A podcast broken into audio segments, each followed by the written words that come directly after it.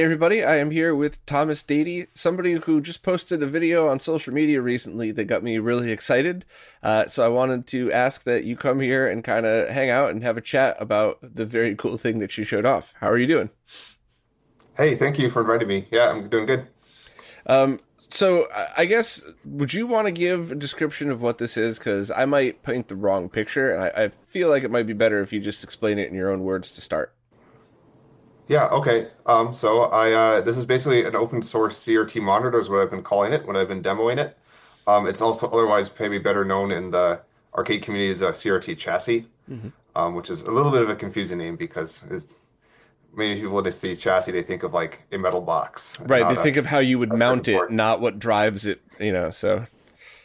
Um, but yeah, so the, the circuit is basically a uh, uh, uh, a bunch of parts that drive the CRT tube. So you basically take a CRT tube and a yoke, um, and that is all you need, and you attach my circuit to the rest of it, and it drives the tube from an input source. So, um, is this something where if people, if we come up with a list of compatible tubes, people could do something like find a consumer grade TV, find an arcade monitor, find anything that's compatible, and just ditch the the guts that come with it and connect yours in its place? Correct. Um, so the, the the kind of the original motivation was uh, was for arcade purposes. There's a lot of TVs that have similar or identical tubes um, to arcade monitors, um, but uh, they aren't uh, compatible for various reasons. Um, uh, there are mods you can do to take an existing chassis and add RGB inputs, for example, mm-hmm. Um, but uh, that doesn't always solve problems like having you know geometry adjustments, uh, sync adjustments, um, potentially higher scan rates. Uh, so I kind of wanted to, and also I was just curious how the, the, the technology worked, and so I thought I would design my own um, with the kind of the initial goal of working on arcade monitors. But um, it's uh, the design itself is pretty universal. It will run pretty much any tube. I've been testing it on a little nine-inch um, studio monitor style tube mm-hmm. um, because that's a lot easier to deal with on my workbench mostly. Absolutely, a lot less uh, weighs a lot less, just a, a, lot less of everything when you're doing the design. So I totally get that. Um, so for this, is there a size um, limit or or anything that you could hook it up to? Because like I just picked up a, a gorgeous 36 inch TV with all the inputs, but what if it was one that only had RF? Would I be able to pull that board out and install yours instead? Um, yes, you would, because the only thing you're using is you're using the the glass, tu- you know, the, the, the CRT tube itself, the glass envelope, right, uh, with the pins on the back, and you're using the original yoke. Um, so the windings that do the horizontal and vertical deflection. Um, so the um, the inputs to that tube are always are red, green, and blue, right? So the the whatever the original signals were it took does not matter, hmm. um, because I'm driving uh, red, green, and blue. So if, if, actually if you want, I can give you a brief summary of all the different components of uh, the board and what I, I would love that. Yeah, thank you. Yeah. So um, um, let me uh, see if I can actually show you a part of it. Um, actually, let me show you my little uh, a demo uh, right here. To reach over and grab it. But this is basically the demo I showed at um, VCF West, which was a, uh, uh a couple of months ago a uh, uh, kind of a vintage computer festival. Um, but I have a little clear monitor right here. This is my uh, uh, demo. Nice. Unit. Uh, just uh, clear. And so if you look at it, you will see. Uh, sorry for the reflection. There is a backboard that is attached to the back of the neck, and then the yoke is that center part that is around it, that's kind of shielded. Mm-hmm. And then there's the rest of the tube, and then there's a little red wire there. That's the anode cap. So um, all of those things need to be driven. So on the back of the tube, they have all those little pins that come out. Mm-hmm. Um, those are the red, green, and blue channels. And so uh, to, to, handle RGB, what I have to do is I have to amplify the you know about one volt um, peak to peak of a normal uh, RGB signal up to about uh, depending on the monitor uh, about 100 to two, one, uh, 200 volt swing. So it's also inverted. So you'll drive um, um, for example, it'll be uh, 180 volts will be fully black and zero volts will be fully white. Hmm. Um, or full, you know, in a color monitor for each of the channels. So that's one of the the steps I have to do. Um, and so because that's all in my control, that's how I can do RGB input. I could also do any other. I could do a composite decoder if I wanted. I could do a you know any S video, whatever I wanted, as long as I it's converted to RGB at the final end. Um, so for that circuit, um, I actually on my current demo that I've been doing, um, I've been using uh, uh, uh, a circuit that's based off of a Nanao MS9, which is a common arcade chassis. Mm-hmm. Um, that does that basically does the color controls and like the overall brightness and, and contrast settings, and then I'm using the original neck board um, because you need that you need a physical socket that plugs in. Mm-hmm. I've generally found that almost all original neck boards have very very similar circuits on them. They do the final stage of amplification from about like a couple volts peak to peak up to the 180 volts, and so I currently plug into that neck board uh, and I use its final stage of amplification to go the rest of the way. Um, uh, and they almost all have very similar pinouts and like it's very easy to adapt them. Um, there's no reason I can't drive directly to the pins either without having a neck board. Um, but you would, I, you, at that case, you do have to construct a, a, socket that fits. So it's kind of easy just to reuse. Usually, if you're tearing apart a TV or something, you at least have that PCB mm-hmm. that you can reuse and reuse its original socket. Um, so that's uh, that's what how I do all of the the colors. Um, but there's a, a, lot of other stuff that I have to do too. Um, uh, also on those pins, there's the heater. So the heater is um, what basically uh, uh, emits the electrons. So the whole idea of a CRT is you're taking the uh, uh, uh, the, the cathode, um, which is what's being controlled by those red, green, and blue things, and you're heating it up with the heater so that it emits um, electrons, and those electrons get flung to the front of the screen and hit it, and then get turned to light by a phosphor. So um, I have to heat up the heater. The heater is really easy. It's just a 6.3 volt um, DC source usually. Um, so a simple regulator does that. Um, if I'm using an existing neck board, I have to give the power supply to its amplifiers on there, which is again usually 180 volts or so. Um, for my little one here, it's more like 120 volts. Um, and uh, that's pretty much it for the uh, pins on there. Oh, and there's uh, there's focus and screen voltages, or which are fixed DC voltages. Um, so the focus is what, what uh, the knob on the flyback that lets you kind of change the focus if you've uh, ever tried to tune one, and then screen uh, is like a, a basically a, a, global cutoff control, so it controls the black level of the entire tube.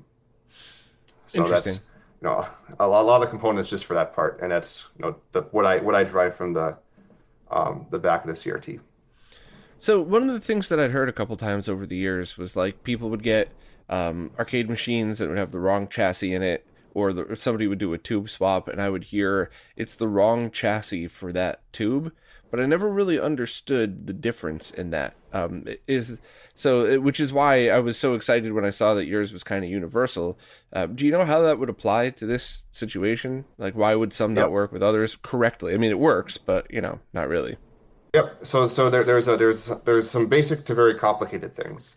Um, so the basic ones is maybe that pinout on the back is different or has a different physical socket, and that mm-hmm. would make it not work at all. Um, fortunately, almost all uh, like mid to large size arcade tubes and TVs have the same socket. I'm not sure if it. I don't know exactly what the history of that socket is, but they basically all standardized in the same socket. So many times you can just plug in anything onto that back socket, and it just mostly works. Um, you might need to do some color and brightness adjustments, but it, it kind of uh, uh, uh, they tend to be very similar. The part that is very different is the yoke. Um, so I didn't, I didn't talk about this yet, but one next thing I have to do on this now that I'm you know emitting those electrons and I can vary the electrons up and down for red, green, and blue separately, is I know I have to uh, um, as they're traveling towards the front of the screen, I have to deflect them. So there's a horizontal and vertical winding that basically moves it up and down and left and right. Um, and this is actually a very difficult job. So for up and down, uh, it's very uh, it's a little bit easier because up and down is very slow. It's 60 times a 2nd mm-hmm. right? For uh, a 60 frames per second video or 60 fields interlaced.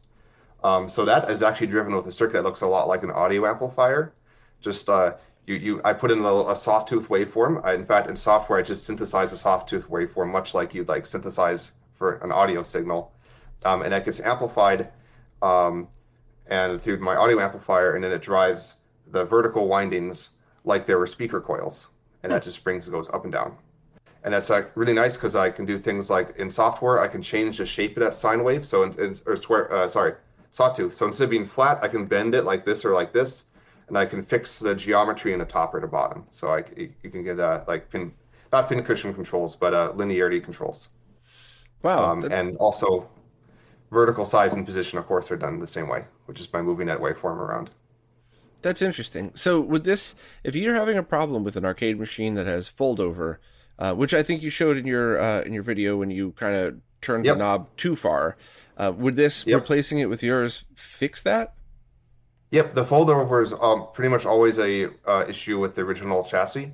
So the um, having the if the chassis is driving the vertical too weak for too weakly for some reason, it won't reach basically it scans from top to bottom and it has to go back up to the top really quickly. Mm-hmm. And if it doesn't get to the top fast enough because the drive is too weak, then you will see fold over because it'll start drawing as it's still coming back to the top.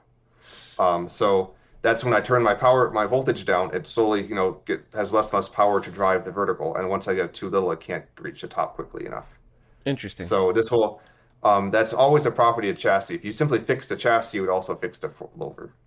That's um, what I but, thought. And I had the mini arcade machine you could kind of see blurry in the background. I had a couple of yep. those that um, one of them had it worse than the other, but I wasn't able to fill the screen on all four sides.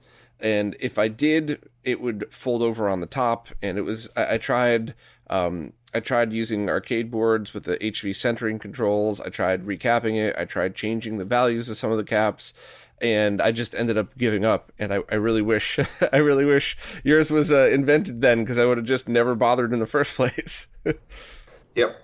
Um, and that is one of the limitations of mine. Uh, the basically, I have power limitations, and so I can only drive up to a certain height before you will get fold over. So depending on how the, the CRT is constructed, and also how the windings of the yoke are constructed, um, if you use one that requires too much power, I won't be able to crank it all the way.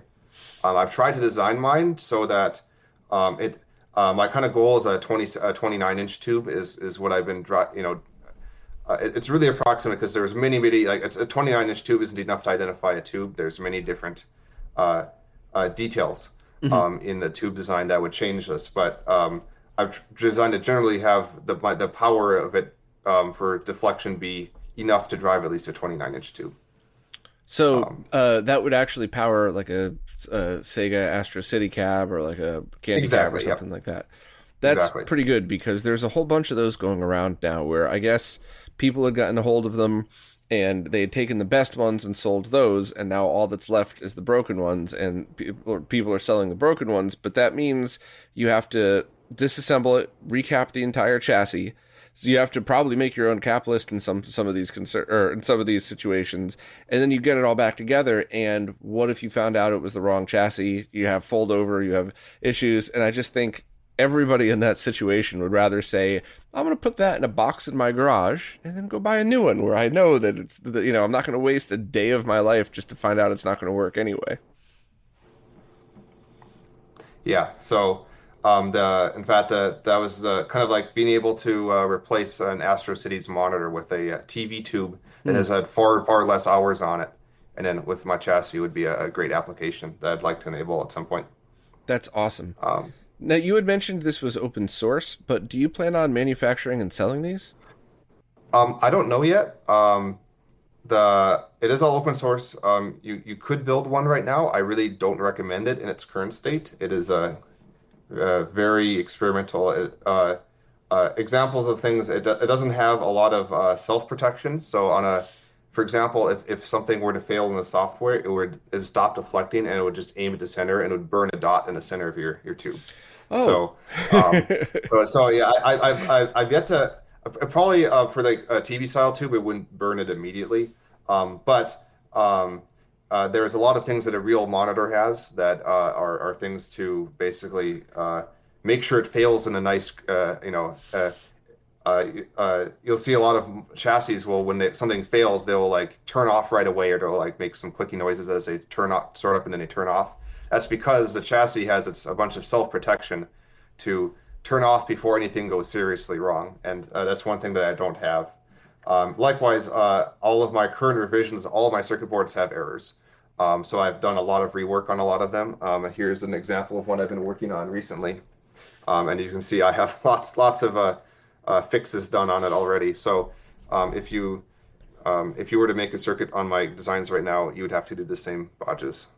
As far as productizing it, I haven't really decided yet. Uh, the there is still a lot of difficulty. It's not a drop-in replacement right now for anything. There's a lot of tuning. Um, there's a uh, uh, and uh, I'm not sure. Also, I need to make sure it's you know a reasonable cost. So um, it's something I've, I haven't you know decided one way or the other yet. Um, my current goal is to get everything working really really well first.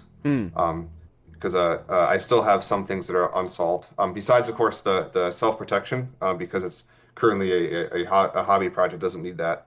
Um, likewise, there's a, um, for example, the RGB circuit on it. As I said, that was based on an MS20, uh, uh, sorry, an MS9, and um, that means I'm using chips from an MS9 that are no longer obtainable. So I've been slowly working on. That's uh, I think the last chip on there that's not currently in production and so I have a this this what I was showing here is actually a replacement uh, of the RGB circuit that uses all in production chips like mo- modern uh, uh, uh, video amplifiers and the like on it, um, and no um, no vintage uh, old stock chips. So. so. when you say the RGB circuit, you're talking about the amplification from the standard, you know, point point seven one four to exactly. the voltage. Okay. Like if you look at this board, it's got a VGA connector on one side. Um, it's got a connector on this side that goes to the neck board of the CRT, and it's got some extra connectors for other signals. For example, because I take sync out of here and it gets put over to the deflection board. Likewise, there's some signals that come back in. For example, when I do have better uh, software protections, there's signals on here that tell it to blank, um, so uh, the forced image to be black. Um, and there's other signals on here, for example, uh, uh for uh, various sync processing uh, mostly. So it's kind of I've I originally started with the big circuit board, but I've started to split it up into kind of sections so I can iterate. I can iterate just the RGB section individually or just a deflection part separately. Okay. Um. So I wanted to, to put out a hypothetical, but I also wanted to just politely uh, remind you and everybody else that the the people that are generally listening to this are used to listening to things about beta projects, things in progress, things that you can't buy now or you know or work in progress. So I I don't want you to feel like you have pressure of you know what a product might not even an unfinished product is now because I know it might change and all that stuff. And heck, there's also a bunch of really amazing nerds that are listening that might even be able to help. But in the hypothetical that this was today ready and you know in a, a working state for let's just say you determined a handful of CRTs, what would what would installation be like? And once again, I know everything might change, but just you know just to walk us through that. Yeah. So. um the what I've kind of striven to do is make it sufficiently universal that, uh, for example, for a very common monitor type like um, like an MS9 tube, um, or or similar like Toshiba tubes of the same variety, um, you would basically uh, you would have a wiring harness that goes between the tube and my board that is is configured for that particular pinout. Um, and then you would need to do uh, a bunch of software calibration that tells it um, the width so so my, my width and height controls for example are much more extreme than a normal monitor's like a normal monitor has a nice you know 50% range. Mine will let you crank it down from like you know a narrow strip to like you know way too wide um, because it doesn't know what the monitor is by default. So hmm. you would need to uh, calibrate limits in and tell it you know what um, what actual range you want for your your the human accessible controls. Um, you'd also have to uh, set up all linearity and uh, uh, uh geometry adjustments just uh, on a, a more extreme level because you're uh, you're calibrating to a, a brand new tube. Um, some of this actually, because it's software, could be distributed as a pre-calibrated. That's you know, what I was exactly just, about tube. to ask. And that as the community starts testing, then if we say, okay, I have you know a a, JVC 27 inch TV, you know, here's the tube model, uh, here's this software package you could upload that gets you started. And so that way you just have to tweak some knobs for some basic settings. You don't have to do the whole thing. So that's awesome. Exactly. So I've tried to make everything uh, controllable from software for that reason.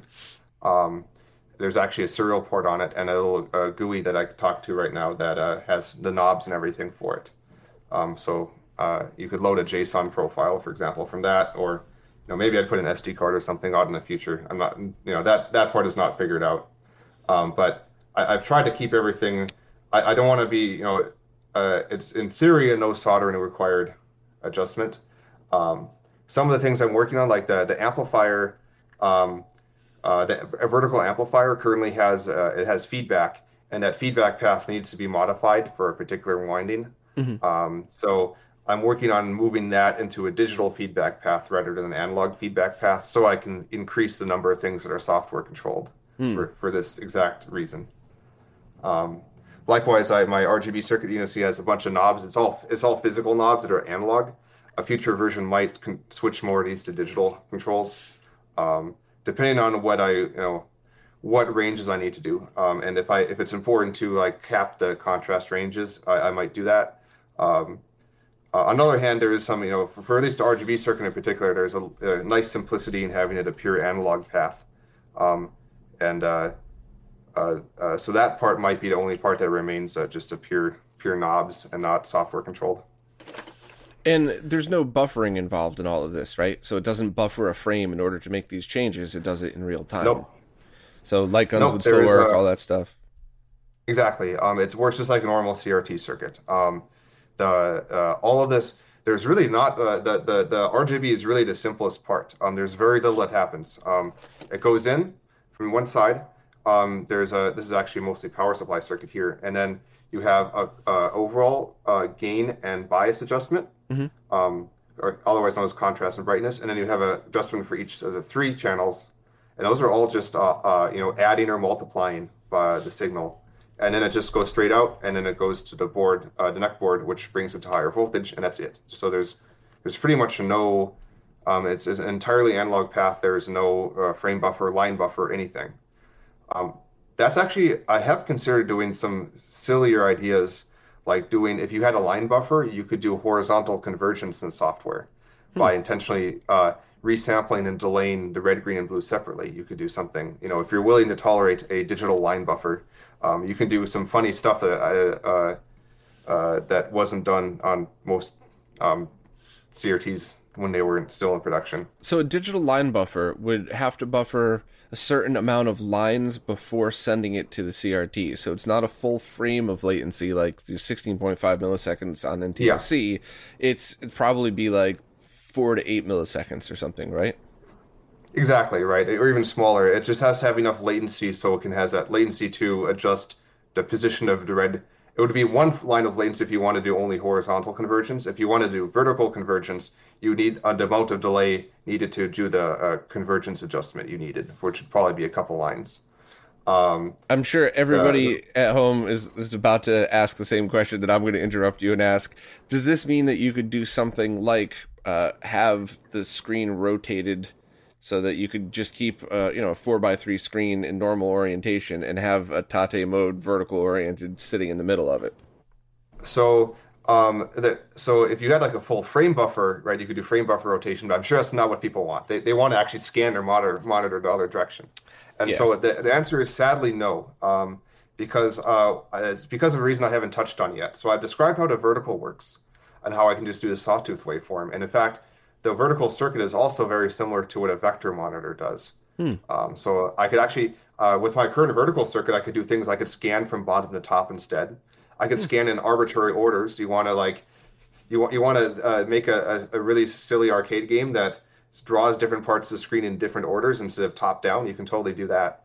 Um, but um, horizontal is a different matter. Um, horizontal is way way more specialized, uh, and this is this is actually one of the more difficult parts of the the chassis um, that uh, took me a lot of time to work on. Is one of the reasons why you don't see multi-sync and you know uh, chassis more often. Um, so the horizontal also works the same way and it has windings, and you're going back and forth, um, but you're doing it way, way, way faster. So uh, a vertical is 60 hertz, horizontal is 15 kilohertz, for example, for for uh, uh, 240p, uh, or it'd be 31 kilohertz for 480p. Um, and that's fast enough that the amount of energy, because these are these are these are physical wire windings, and a wire winding has inductance. Um, just like a you know here here's an, a, a little small inductor. This inductor has the same inductance as the windings of a yoke. So I use this actually as a simulant of the yoke when I don't want to actually run the whole tube. Um, but um, this stores energy in its magnetic field, and if you were to use a, a linear uh, amplifier, just a, a plain amplifier that drove it back and forth, um, uh, you end up throwing away all of the energy that's stored in this on one side, and as you retrace back to the next line. Um, and that energy is significant. I think I did the calculation at a, a, a VGA resolution, it would be over a kilowatt of power would be dissipated purely in the amplifier, um, which is why no TV actually does this, except with with the notable exception of extremely early uh, uh, uh, uh, uh vacuum tube TVs in the, hmm. the, black and white tube days. The the really when they would have really really long tubes in a cabinet, mm-hmm. um, maybe the tube would even face upwards and you have a mirror. Um, they had a very very long deflection path, and they could do that. Um, but obviously, having a really long tube that gives you a four inch picture is not what we want nowadays. so um, they had to come up with a solution really fast. And so I use a solution that uh, pretty much every other TV chassis does. Um, is that they at the end of a scan line, um, you will have uh, a certain amount of current. Um, I should also note that a current equals deflection. So uh, on like a big 29 inch TV, if you put two amps into the yoke, you'll be on the right side. If you put negative two amps, you'll be on the left side. If you're at zero amps, you'll be in the center. So at two amps uh, on, the, on the right side, I'll have a ton of energy, and I would like to actually take it out and then reverse it, and I can put it back in. So I can take that because uh, uh, an inductor and energy is proportional to current. So I like to take that energy out, store it, and then put it back in, um, and bring bring it, but at, at opposite polarity. And so the solution to that is we have an extra energy storage element, which is a capacitor. It looks usually a lot like this, this film cap right here. Um, and so we basically dump all of the energy out of our uh, horizontal yoke into this capacitor temporarily during the retrace as we go back to the other side of the thing. And then we all energy comes back out of the capacitor into the yoke. And so in, instead of wasting energy as heat, we conserve it. Um, and this design is basically used by every TV from uh, the 1950s onward. Um, I might that, have the dates that was the single wrong, best but... description anybody has ever given me about how some of the capacitors inside a TV work. That is very cool. Thank you. yeah. So um, my the uh, my circuit does the same thing that everyone else has done with that same exact circuit, and unfortunately, that means because that circuit is highly specialized you can't switch it between the vertical and horizontal easily. It's kind of hardwired to the horizontal. Um, it's likewise actually hardwired to go in only one direction. It does that energy recovery on the right side and it jumps back to the left. And so it's also hard to do a horizontal flip on that for the same reason.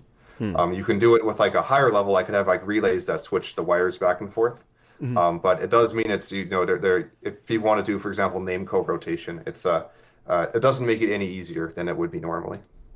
So so that is the, the one limitation of my uh, uh, driver that's kind of very raster specialized. Interesting. Now, um, you mentioned different frequency signals. So when I first saw this, I just assumed that 15 kilohertz signals would be compatible because you know that's what yep. most TVs are. But I, I, demoed my video as a 15 kilohertz signal, so right, good hint. And um, yep. but could you add uh, you know 31 kilohertz VGA support through this? Yes. Um, so what I've done is uh, uh, the ho- horizontal signal is purely generated in software uh, via a, a, microcontroller timer, mm-hmm. and so I can set that to anything. I can go, I can ramp it from anywhere I want. So I can go, you know, down to a kilohertz. I can go up to, you know, 100 kilohertz. Um, however, that sounds way too be good to be true, and it is. Um, there are some limitations on that. Basically if you go too low of a frequency the energy storage parts here don't work very well. They have to be tuned a little bit. Um, so I, I, generally don't run it below 15 um, you could probably go as low as 12 if you wanted to make a game boy crt or something. Um, but uh, uh, uh, the uh, uh, and then going higher is is relatively easy but you do run into this issue where um, uh, you're you need to when you're jumping from the the right back to the left you have to jump faster um, because higher frequency uh, scan line rates usually also have a shorter retrace period. So there's a the period where it's jumping from right back to left to start a new line is shorter, and so it requires uh, a, uh, ultimately to do that it requires a higher voltage. Hmm. So on this on this capacitor, it's a, a, film cap. The reason it's a film cap is because this energy retrace uh, energy uh, is stored at this at a low capacitance but a very high voltage. So, for example, on my TV here, um, at a full raster width, it's about 900 volts on the capacitor. Hmm. Um, and if I were to have the retrace time I would need twice the voltage. I would need 1800 volts on the capacitor.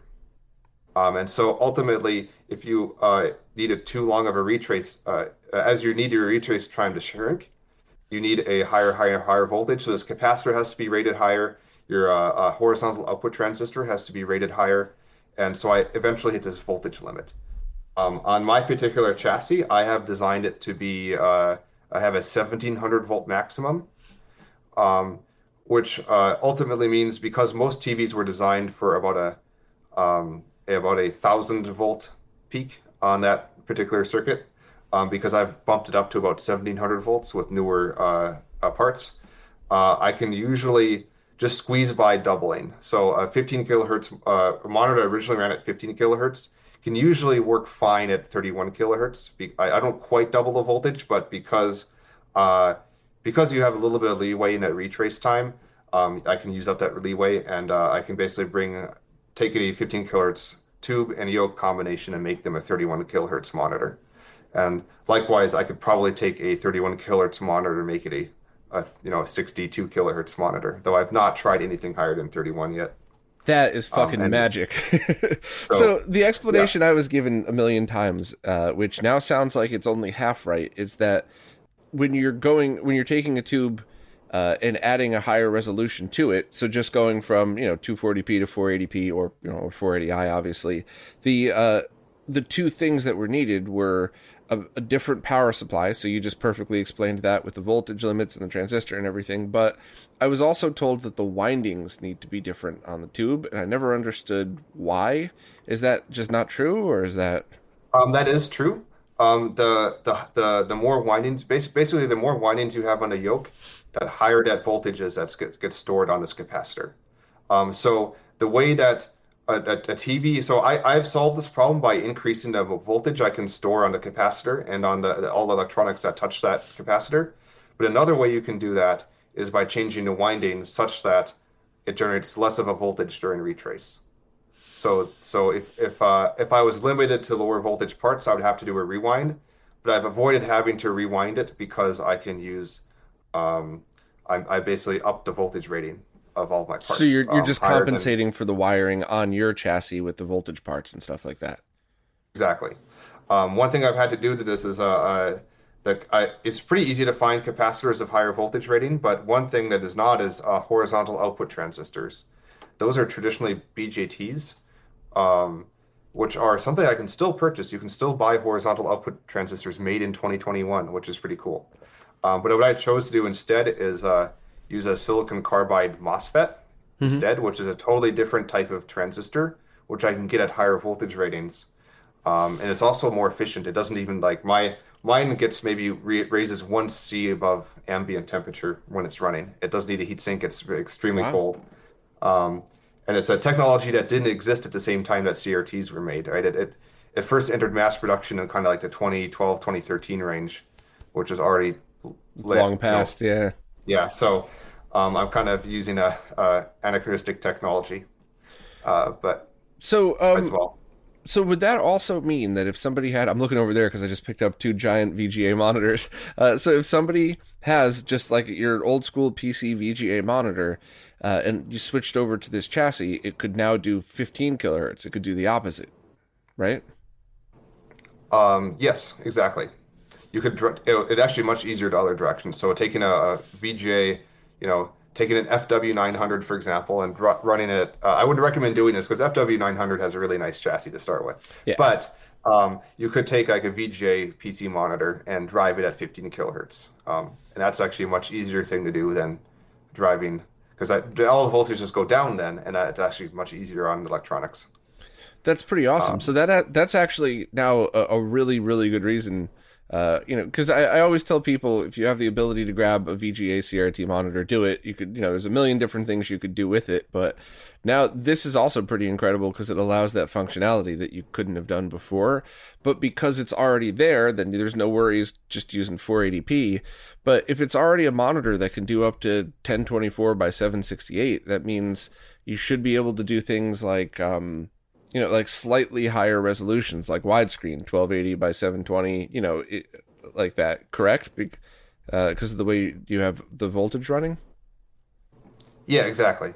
Okay. Um, there, there is actually one other uh, slight complication, um, which is the flyback.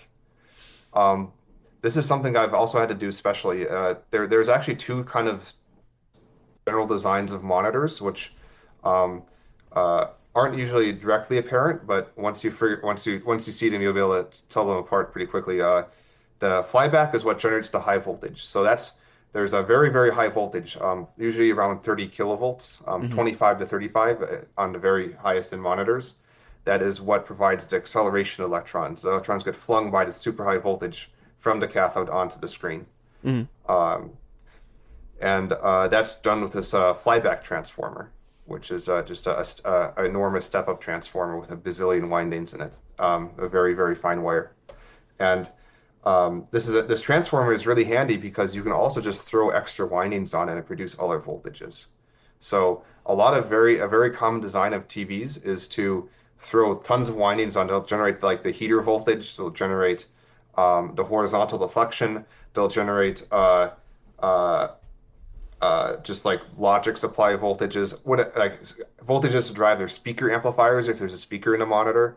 Um, everything will just grab off a winding of the flyback. Hmm. And that works pretty. That's a very, you know, it's really cheap because TVs were made in the millions and there's just enormous amounts of cost optimization. Um, but uh, the downside is that makes everything that's now coupled into the single transformer, and especially if horizontal is coupled into it, that makes it really hard to switch frequencies. So, um, monitor designs like the MS8 and MS9 that have switchable frequencies, you'll either you'll have to switch a jumper and they'll change windings on the flyback, or you'll have you'll have some sort of relay like an MS9 auto switch. You'll have a clicky clacky relay that clicks when you switch resolutions, mm-hmm. and uh, um, the I didn't do that on mine. What I did instead is I split the flyback off separately. So the flyback is on mine is only responsible for high voltage and nothing else, which means that that's why I get this extra bit of freedom to control my horizontal however I want, and then the high voltage can be separate however I want. I actually on my demo I used the, the pre-existing high voltage circuit rather than my own because it's completely separate. I can just run them separately. Um, just as uh, when I originally ran my demo because my high voltage wasn't running very well yet at that time. So, so yours won't do that really loud click when switching resolutions. Nope. Um, it will just uh, uh, vary. And there's other monitors. This is not unique to my chassis by any means. Like a uh, uh, MS2931, which is on like a, a Blast uh, mm-hmm. arcade monitor. Or uh, other examples are like an NEC multisync, which you might be able to see in my background if you look close. Um, I had one of or, those. Yeah. yep, computer monitors. And actually later, like an FW900 is another example of this. Um, or a, later, very, you know, multi-sync computer monitors would also split this apart.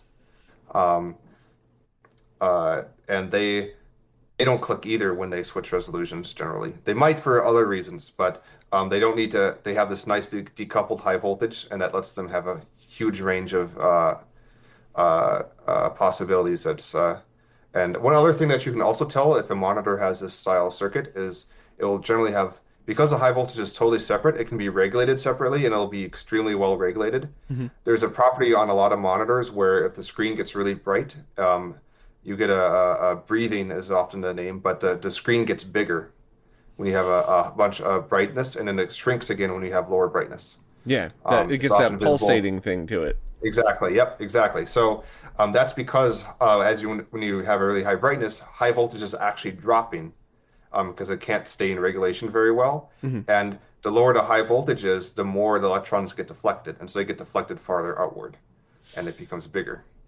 Um, so uh, really high-end monitors that have this uh, split high voltage like I do can really, really precisely regulate that high voltage, and they can totally avoid this effect. Like if you if you look at a blast monitor, you'll see this is vastly reduced. Likely, especially it's important for computer monitors because computer monitors often display like pages of white, you know, text on a white background, and uh, the the breathing would be extremely obnoxious on a computer monitor. So um, the uh, a lot of computer monitors are designed this way to avoid that entirely.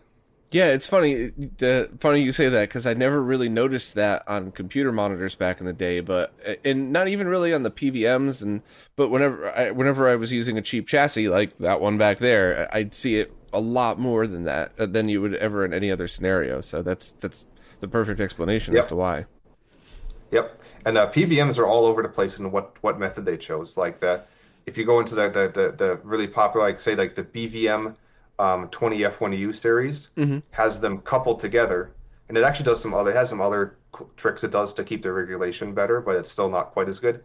And then you go up one letter and you get to D20 F1U, and they totally change the design and they split them separate um, because the D20 F1U adds um, it adds uh, basically HD modes, um, higher resolutions, and they decided that to make that easier to add, they split it into a separate high voltage circuit. All of my Um, D so series click, by the way. I'm not sure if you uh, if you saw any of the pictures of, of my stuff online, but I got like 25 CRTs sitting next to me, a bunch of BVMs, PVMs, and stuff like that. And uh, the both of my D20s, the D, actually D20 and the D32, definitely make that noise when you're switching resolutions.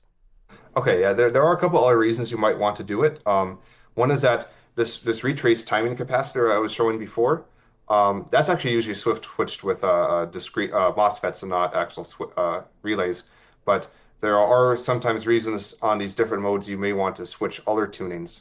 Um, you may want to switch some of the timing circuits, and so um, I haven't actually looked at the the that part of the D20 series. If there's clicks, that's probably what it's from. Um, but it is it is it is uh, there's also of course the Degauss coil, uh, which is probably not what you're referring Oh, to. that's probably what I'm Um, hearing then. Oh, okay. Yeah. No, now that I think Um, about it, it is kind of the same sound. So, Um, but yeah, there are uh, there are other parts that are, are relay controlled, but it's not the the flyback winding. interesting. Um, and other ones like my NEC multisync will have no clicks whatsoever. They they will. In fact, you can you can if you, it's hard to find a source that can do this, but you can like linearly vary the frequency upwards, and it'll just adjust themselves to match, which is kind of cool. oh, wow. Um, uh, but there's there's other you know there's lots of designs um, like the the the X68000 monitors uh, are also like the NEC multisync does 15 to 31 in a nice smooth line. The X68000 monitors will do 15, 24, and 31, but they're all discrete steps because their design has them coupled and they have to have a relay that switches windings. So they have three steps of, of scan rates rather than a continuous spectrum of scan rates. Interesting. So, yeah, there's a uh, uh, once you once you know what to watch for, you can kind of see what kind of design the monitor is based on its behavior. But it's a, um, I guess it's, it's not widely documented design difference that is in a lot of monitors. That's pretty interesting. It's somewhat off topic. I get a question all the time about uh, from people who say, you know, it kind of freaks them out when it, they it switch resolutions and that loud sound happens. And some people say the sound has gotten louder. And I always kind of thought maybe your ambient noise is just down and it's actually the same. But it, you know, what's your thoughts on that? I mean, is it eh, if do these clicks get louder as these parts wear down over time? And is that a sign of something bad if it's really loud?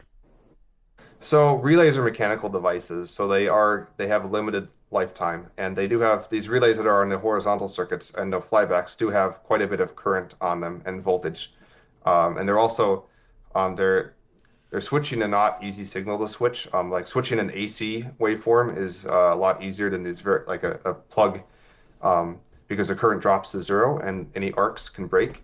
Whereas they're switching much higher frequencies that have uh, basically can create bigger arcs in the relay. So the relays have a, uh, a limited lifetime on a CRT, and I don't know if getting louder is a symptom of is it. I'm not sure if getting louder is a symptom of a relay failing. Um, uh, usually, when they fail, they actually just fuse in in one position and get welded shut or open. Um, but uh, relays are something that will wear out and we'll need replacing eventually. So um, eliminating them from design is, is definitely a benefit in that too. Um, I do hope also that by having a, a open source design, it's more repairable. So, uh, uh, you know, if, if ideally I have no parts that wear out, but if I if I do have parts that are consumables or wear out over time, they should be a lot easier to replace. Hmm. Um, so. Now, you mentioned it was fairly universal, but uh, does that also mean with Sony's, including Trinitron monitors and stuff like that? Um, so uh, it's a good question. Um, there are it's fairly universal. There are special things on special monitors that require you know special circuits basically. So um, Trinitrons are a good example of one that is a little bit special. Um, the they have a feature called HStat um, where they have extra plates inside of their uh, uh, the electron gun um, assembly, and they can do this uh, static convergence adjustment using electrostatic um, adjustments of these plates. And if I don't have a power supply to drive that, um, can't do convergence. So if you hook up, if you hook up my chassis to a Trinitron, you would probably not have horizontal convergence adjustment.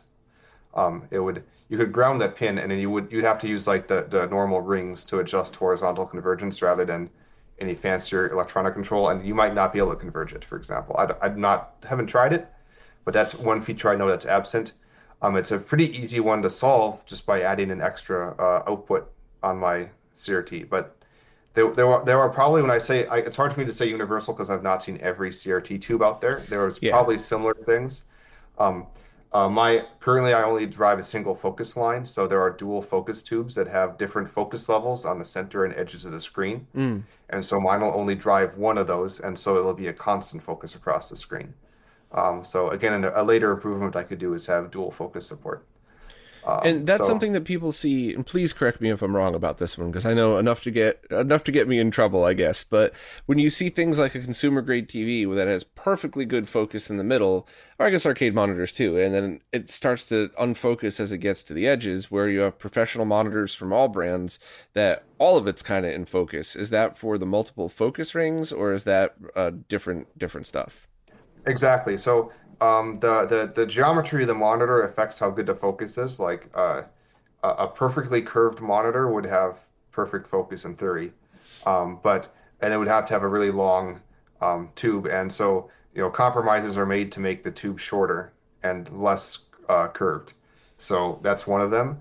Um, so computer monitors usually fix it by having either dual focus, where they have a, a separate focus for the center and edges, or they might have a continuously variable focus, which is some of the very high-end monitors have, where they can ch- adjust their volt their the voltage uh, of their focus pin as it scans, um, Whoa, so that they okay. can have a, a, a, a varying focus across the screen, both up, down, and left, right. Um, that's actually a very um, because the focus is a very high voltage, right? It's on it can be on the order of like four to eight kilovolts. And so doing a variable focus is difficult because of the high voltages needed on the, the electronics that touch it.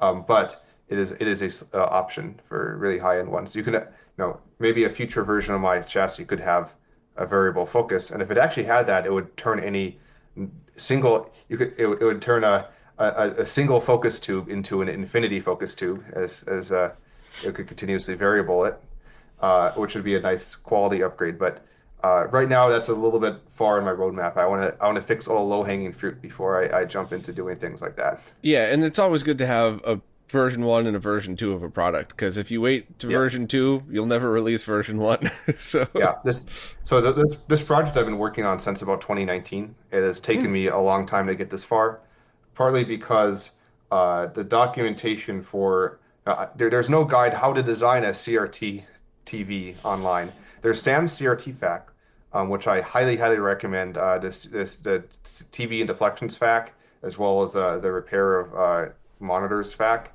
um, they're, they're, they were immensely useful. There's also lots of application notes um, on it. Um, but it took me. Uh, uh, I looked a lot of. Uh, I looked at a lot of existing designs as well for inspiration. Uh, mine is totally unique in its design. It's not really uh, uh, designed off any one tube, but um, that you know, it took me a lot of uh, work on it. Um, it's also a little bit you know difficult to work on in the sense that uh, um, um, as, I mentioned before, I should probably mention this. Uh, you, you've heard me say like you know there's a thousand volts on this capacitor, eight thousand volts on the the the, the, the high voltage uh, uh, focus, and so when I work on it, I have to be you know very careful.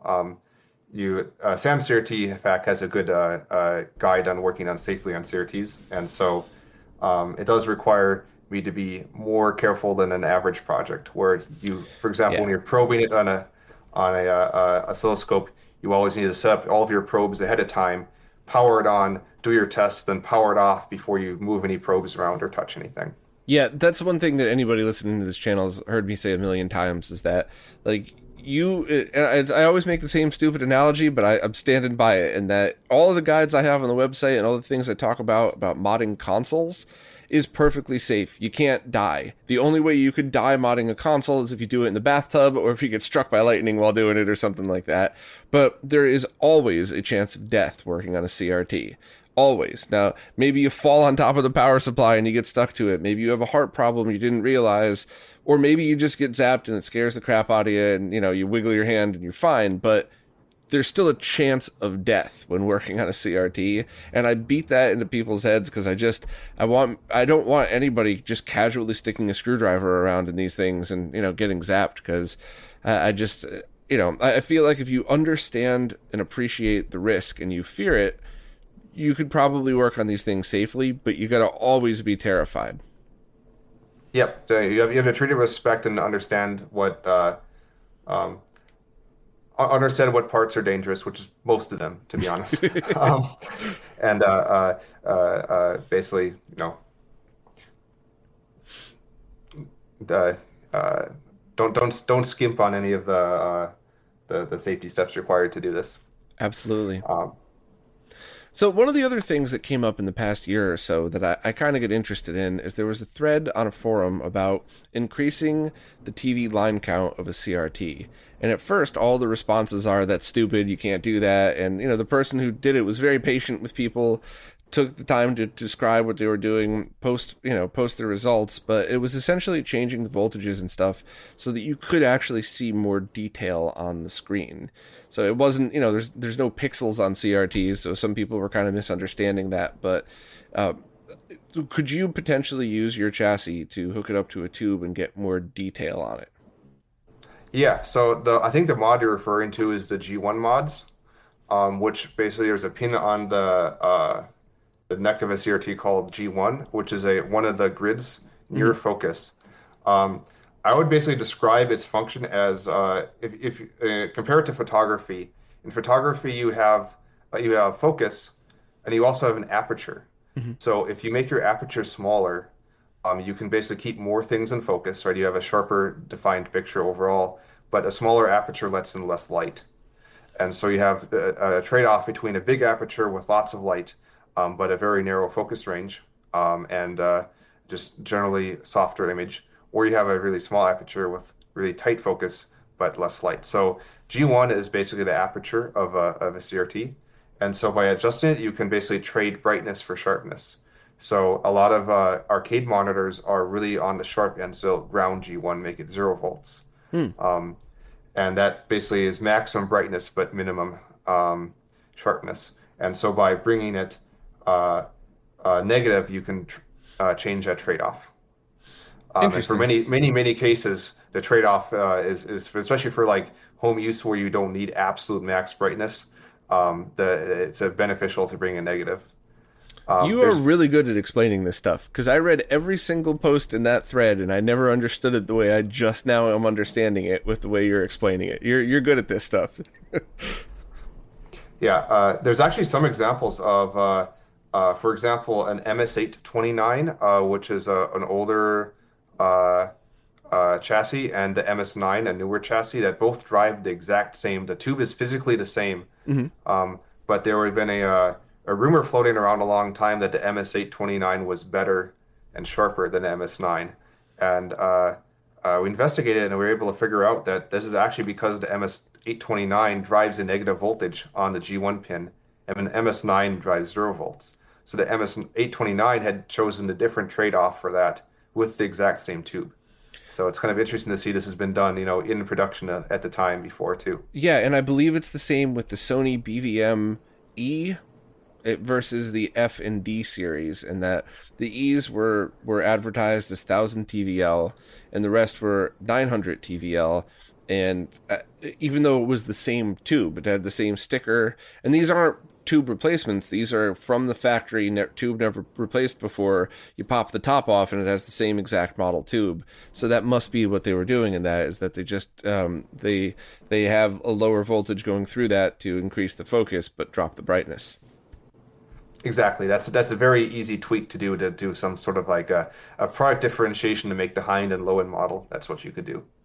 So that um, does bring me to something that I've been wanting to ask, and I was waiting for the right time to ask it. Then a big problem that I constantly run into with older CRTs is they're actually I found a lot that are very clear. They don't have any discoloration. They look excellent, but the brightness and contrast have to go all the way to the max for you to see it at a normal just in a normal environment, you know, with average ambient light, not in sunlight, but just like your average in a room with the light on. So, is there a way through this to somehow increase the brightness, or is that just down to the tube itself and there's nothing you could do? Um, so um, by increase, uh, you can increase the high voltage to increase the brightness. Um, but uh, that's uh, usually inadvisable um, because a tube is usually designed for a particular high voltage. Um, so um, by increasing it, you basically make it likely that there's an arc over inside, which would likely destroy the tube. Um, another option is to increase your your amplification range on the inputs, which is a uh, often uh, if you hit the limits of the amplifiers on the neck board, you will hit the limits of uh, you will hit those uh, uh, brightness and contrast limits. So potentially by increasing those ranges, um, by using basically a higher voltage range on that or stronger drivers, you can uh, bring the range up higher. Um, uh, so, that basically, if the way. brightness was a limitation of the amplifier, your chassis would wouldn't get get it brighter. But if the, the brightness was a limitation of the voltage, the voltage max for that tube, then you shouldn't. Even if your chassis could, you shouldn't br- bring it any higher because you know you might just Yep. kill the thing immediately. Yep. Awesome. So there's Um, still potential then. Yep, and uh, the the one other thing that I can't fix is that what happens over. Uh, so I have those heaters in there that are the that heat up the cathodes and then cause them to emit electrons. Um, uh, so very early on in the, in the history of, of CRTs, they, they were just metal, and very quickly people figured out that they could emit way more electrons if they basically put uh, uh, uh, basically you know I don't want to describe them as magic crystals, but effectively, for, for all intents and purposes, they have some uh, uh, rare earths that they use to uh, coat the wires with. And uh, by using these special materials, they can vastly increase um, uh, uh, the amount of electrons that come off. But those materials degrade over time as they've been heated up and used. And so there is a process you can use called rejuvenation, um, which will uh, basically uh, uh, burn off a lot of the, the weak spots, I guess, of that material. And that can also bring back some brightness. Um, that's something the My Circuit cannot do. Um, that's something you have to do with a special tool. Um, and of course, there's only a limited amount of chemical on there. So that is one irreversible process that I, I, I cannot fix. So it, if, Yeah. if the if the brightness is limited because of that, it will not become better. So I've discussed CRT rejuvenators before, and we had a couple of tubes that were like we had, it was a few BVMs actually that we got a Sony based uh B, you know CRT rejuvenator, and you know it was one of those like you know it has brightness issues. Do we try it? Is it going to blow it out? And we did a couple of them, just thinking like if this kills it, how long would it have really lasted anyway? So we we did it, and a couple of them ended up looking beautiful, and one of them died. So uh, there is always a chance that you take when when doing that. Exactly right. You you all those little, the the particles of uh uh that you end up blowing off when you're trying to burn off that bad uh uh uh, uh cathode material could end up going over and shorting some other pins.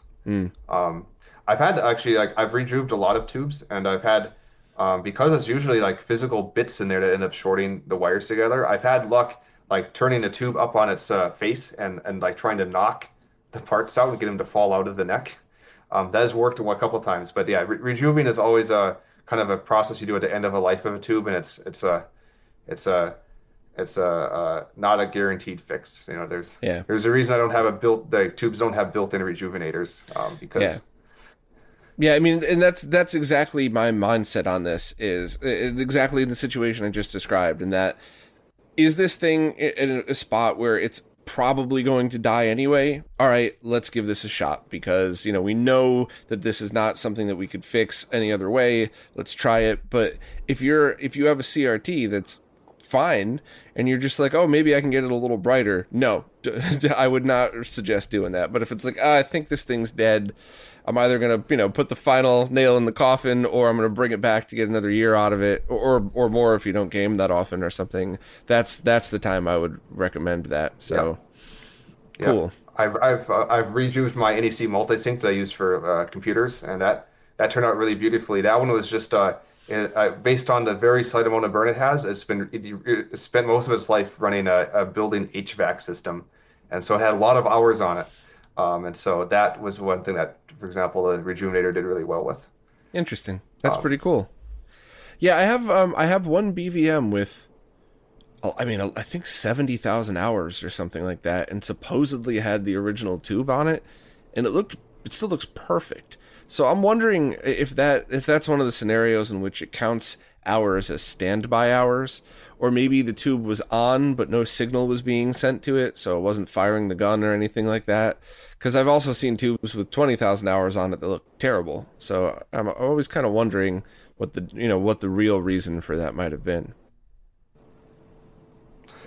Yeah, I, I uh, unfortunately like a lot of the. It's really just hard to observe these effects. I can definitely say what it was. So I, I still don't have a good handle on all of the, the, the failure modes and the the wear out modes and the like.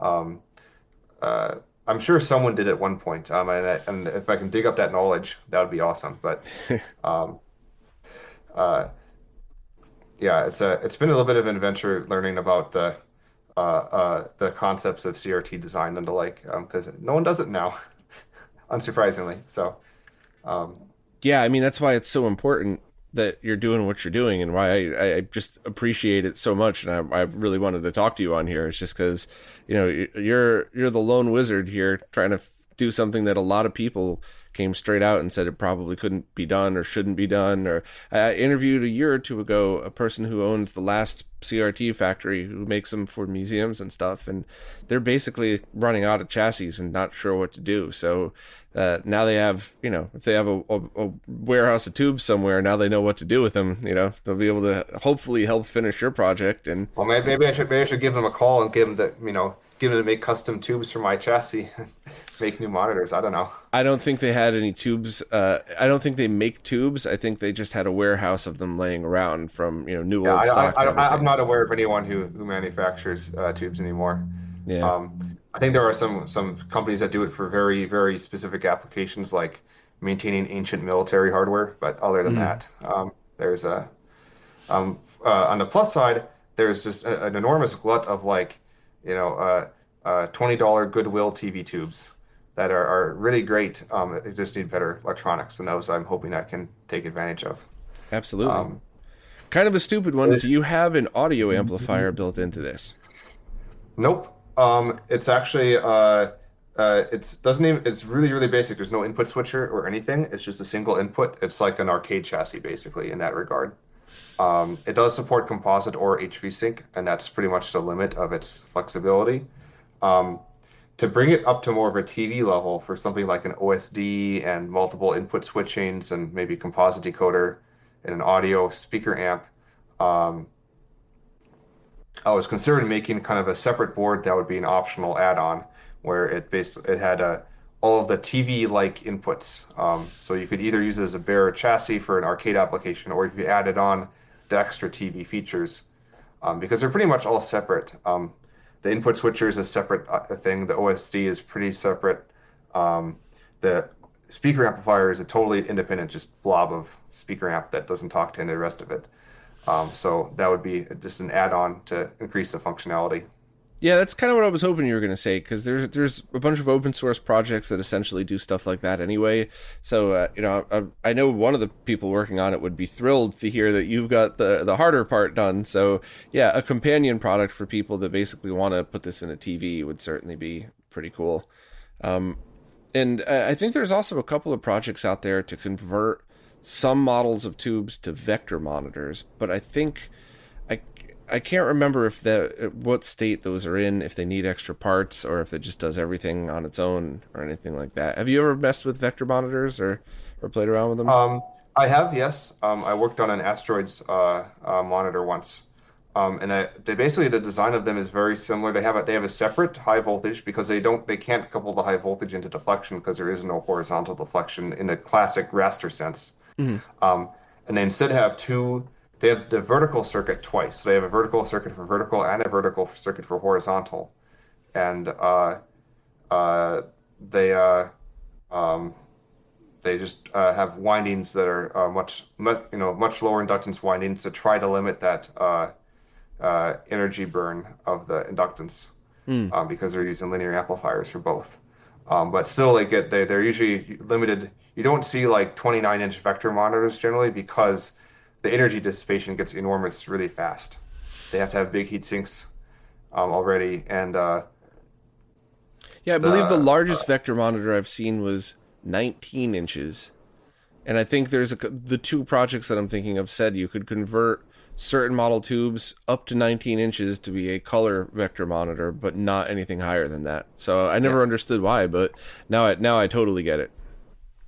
Yeah, it, it is you know feasibly possible if you made a chassis with sufficiently high powered drivers, um, but it gets it gets it starts to get impractical and uh, uh, or at least impractical with reasonable amounts of bandwidth um, to uh, because these these mon- these uh, vector monitors are always always limited in what uh, uh, how fast they can move the beam around. Um, mm. Again, mainly because of inductance. And so if you draw try draw too many lines, they start getting all rounded off basically as you hit the bandwidth limit.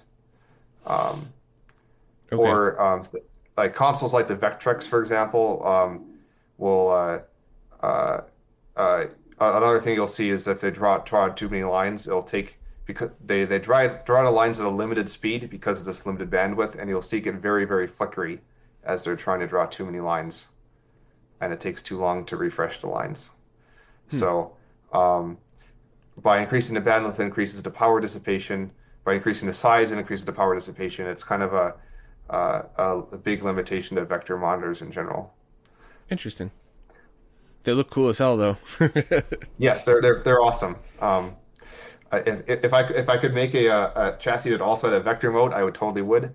Um, but unfortunately, it is, is a it is basically a, a, separate project to make a vector chassis, and uh, not something you can adapt an existing yoke to, mm. um, just because the, the the difference is too large.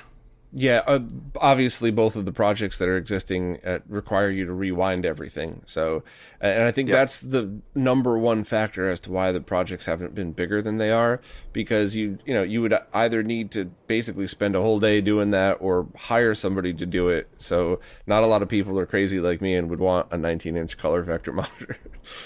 Yeah, I, I really wanted to exclude rewinding from an option for this one because also, there's a bunch of uh, really late model, like 2000s and later, uh, CRT TVs have glued on yokes, um, mm-hmm. which are really hard to. Like, and they have a, uh, and they also instead of uh, having, they got rid of purity rings and convergence rings, and instead have just a permanent magnet ring that is permanent magnetized at the factory to have the convergence settings baked in. Um, which is kind of neat, except for the fact that it's impossible to adjust afterwards. You don't want to move it again because if you move it again, you know, it's going to be forever wrong. Mm. Um, so so I that's why they glue it in then, right? So that no one can exactly. Yeah. Okay. Exactly. So for those, you really, really can't rewind them in a uh, at least for uh, in a reasonable way. And so it's much, much better to reuse the existing yoke that's already been glued in there and calibrated if I can at all. And your chassis does support all that stuff, so. Yeah. Exactly. Have you tried HD CRTs, the ones that could support up to like 1080i?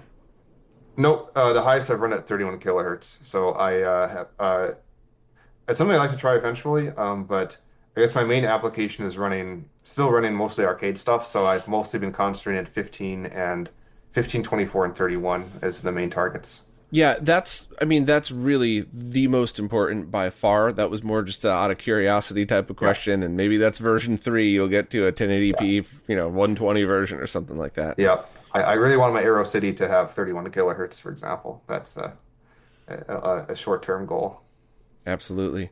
So, so just to step back. So, once this project's complete, whether have people have to make their own or sell it, uh, you basically replace the arcade chassis with this. So arcade people who know how to do all that, they're already envisioning it in their head what to do. I'm envisioning doing it myself, messing it up, and calling my friend Jose to fix it for me.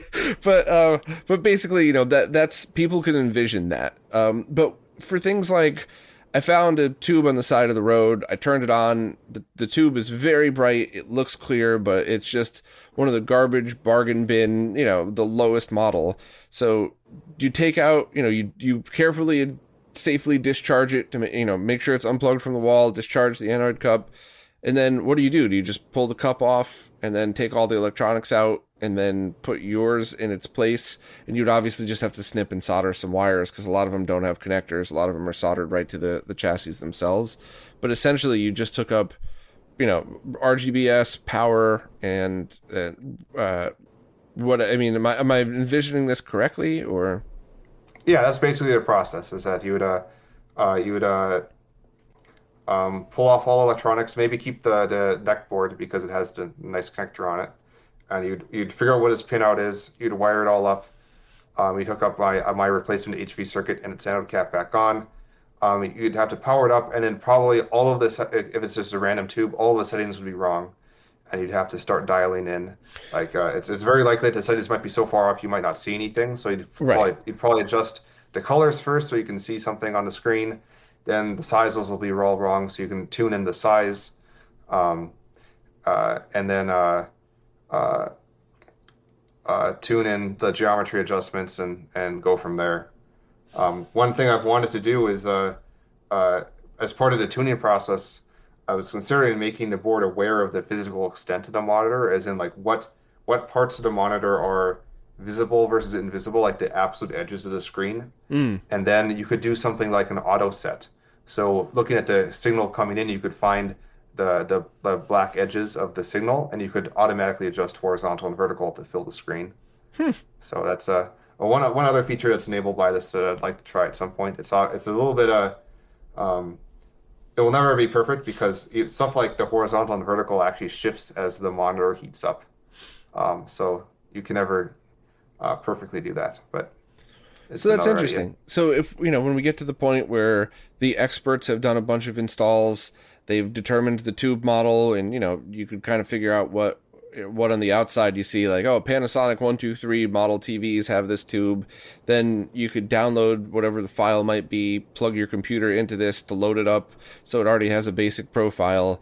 Then do you know it's not it's intermediate level soldering. I would call it a little leaning more towards expert just because the whole there's always the possibility of death thing, but intermediate level Yeah. soldering to to get the board wired in and then that's pretty much it. Do the the very final control tweaking and there's your RGB monitor out of a, a TV that you may have found on the side of the road. Exactly, that's the general process. And uh, ideally, you, you do all the soldering and you put it all together, and then you do the tweaking, and it's two separate steps. So on- once you're in the tweaking stage, it's all put together. You, you're, not, not touching anything at that point. That is so exciting.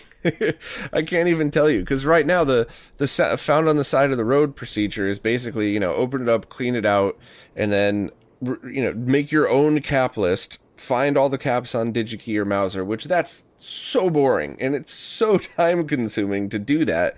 And then you do all that stuff, and then you have to find the jungle chip, and then you RGB mod that, and you end up with something that's awesome, but a lot of times the geometry controls on these cheap TVs are terrible. So you could be, even in a service menu, you barely could change a lot of what the, your board already has implemented right into it. So I just think overall, and you know they're cheap electronics, they're cheap chips that were on there for all the right reasons. I mean that's how they got to be cheap CRTs. But th- this is just so amazing because you could take a cheap CRT that has a great tube in it and and make it an R- a really good RGB monitor essentially. Yeah. Yeah, very, Um, very, very cool. I'm so excited for this. So, um, so at the moment, uh, I, you know, I see you on Twitter, and uh, you have the GitHub page for the project, correct? Yep. Um, that's pretty much all I have right now publicly. Um, the uh, the GitHub page is actively updated. I, I, mean, I, I push my changes in there as soon as I do them. Um, I would really like to write better documentation. Uh, basically, when I got a lot of interest recently, I did go through and I wrote basic documentation of the circuits, um, but it really needs a lot more work. Uh, and uh, I'd really like to go in there and write kind of a more, uh, you know, uh, not like essays, but uh, almost that level of uh, uh, just my design philosophy and what what I did that worked and what I did that didn't. Um, and you know, eventually you can imagine like a user guide for someone wanting to install one. Um, but uh, right now, it's uh, uh, I do want to add a lot of documentation, but it's also just trying to to clean up the stuff that barely works and the stuff that works well. Yeah, that makes sense. Are there any specific things that um, other experts might be able to help with? Any other research you need done just for any of the experts listening? Um, so I think uh, uh, uh, there there is some stuff I'm I'm I'm, I'm having problems with. I think the, the the most difficult one for me right now is the high voltage circuit. Um, it works. Um, it does not regulate itself, so it is basically unregulated. It it appears like an MS8 does. Um, so the the regulation and doing the tuning for that is really hard. Um, if if people are an expert at a, uh, uh, um, high voltage boost converter feedback design, um, that would I, would love to talk to you. Um, otherwise, um, uh, one thing that you know is, is, useful generally is you can you can generally tell um, if it you know what range a tube is going to work on by measuring the inductances of its horizontal and vertical yokes. So if, if you want to start cataloging your tubes in terms of uh, you know, what ultimate resolution they can reach, um, you can measure the inductance of the yokes and find and figure that out. It's, hmm. also a good way, like for example, if you if you want to calibrate for a new tube that you don't know, um, measuring its yoke inductance and then finding some other tube that someone else has used with a similar yoke inductance is a good way to start out with your parameters that are going to be pretty close. Because um, that's one of the primary differences in terms of deflection between tubes. That yeah, that's pretty cool. And I know a bunch of people would probably already uh, start measuring that now, just just for out of curiosity. Yeah, that also works for like chassis swaps, by the way. Um, if you uh, measure a tube and it has a inductance similar to a uh, especially in a horizontal is the most critical one. Uh, if it has a horizontal inductance similar to another tube, you can usually swap their chassis if everything else fits. Hmm. I, I can't even begin to tell you how excited I am about this. Uh, thank you so much for taking the time to walk to walk us all through it, to explain what the project is. Uh, I I promise I will keep everybody in the loop, and whenever there's a, a bigger update, uh, you know, a, a, big part of the project changing, or of course if there's anything up for sale, you know, you could definitely check out RG, retrorgb.com. Uh, I will be the first to jump up and down and, and scream and, and yell about this because I just think it's so unbelievably cool that you get to do it. So so just thank you so much for taking the time to do all this, for open sourcing it. Uh, I mean, this is this is going to be a game changer when it's finished, big time. Yep, it's been a fun project for me to work on as well, and I've learned a lot during doing it, and I will probably continue to learn a lot as I as I work on it in the future. So. awesome. So, uh, if people want to follow you, is Twitter just the best place at the moment? Um, Twitter tw- Twitter is probably good. Um, I would really like to kind of make a more dedicated documentation, a website for the project eventually. So hopefully that becomes the go-to place. Um, and do you have a Discord server, or do you plan on at some point? I don't have a Discord server right now. Um, uh, you can usually find me on on there, but uh, it's not really my primary source of communication for this project. Cool. Gotcha. Well, um, you know, once again, thanks for everything. Thanks for dealing with the the, the, the delay we're you know we've had this whole time. I think there's like a three second delay between us for whatever weird reason for the connection. So much appreciated. And uh, you know, I just I'm such a big fan of this. Uh, so thanks for taking the time, and hopefully we'll be able to do this again at some point in the future and kind of catch up with with the progress that you've made. All right. Thank you. Yep. Thanks very much. And uh, I will leave links to wherever you could find all of your stuff right in the description for people.